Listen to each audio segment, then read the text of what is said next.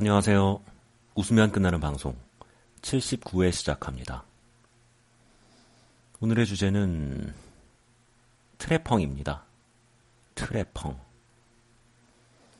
제가 트래펑을 정말 좋아합니다. 음, 수도꼭지에서 물이 나오는 속도보다 어, 배수구에서 물이 빠지는 속도가 더 느릴 때가 있잖아요. 그러면은 물이 차오르기 시작하는데 그 상황을 굉장히 싫어합니다. 그럴 때는 제가 가차 없이 트래펑을 가져와서 500ml를 어, 붓고 30분을 어, 기다리죠. 그 다음에 물을 흘려 보내주면 다시 배수구가 제의를 합니다.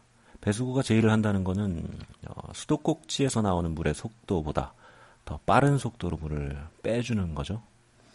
그리고 그냥 빠져나가는 게 아니라 이렇게 소용돌이 치면서 물이 샥 내려가는 그 상황이 항시 연출되어야 됩니다. 그래야 배수구가 제의를 제대로 하고 있는 거죠. 며칠 전에도 그 욕조물이 잘 안 내려가길래 트래펑을 가져왔습니다.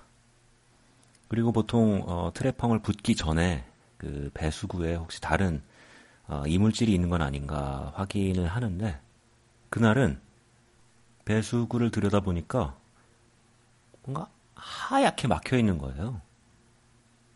저게 대체 뭐지? 하고 이렇게 꺼내봤습니다. 동그란 어, 종이였는데 흰색 종이. 트래퐁 로고가 그려져 있는 거예요. 참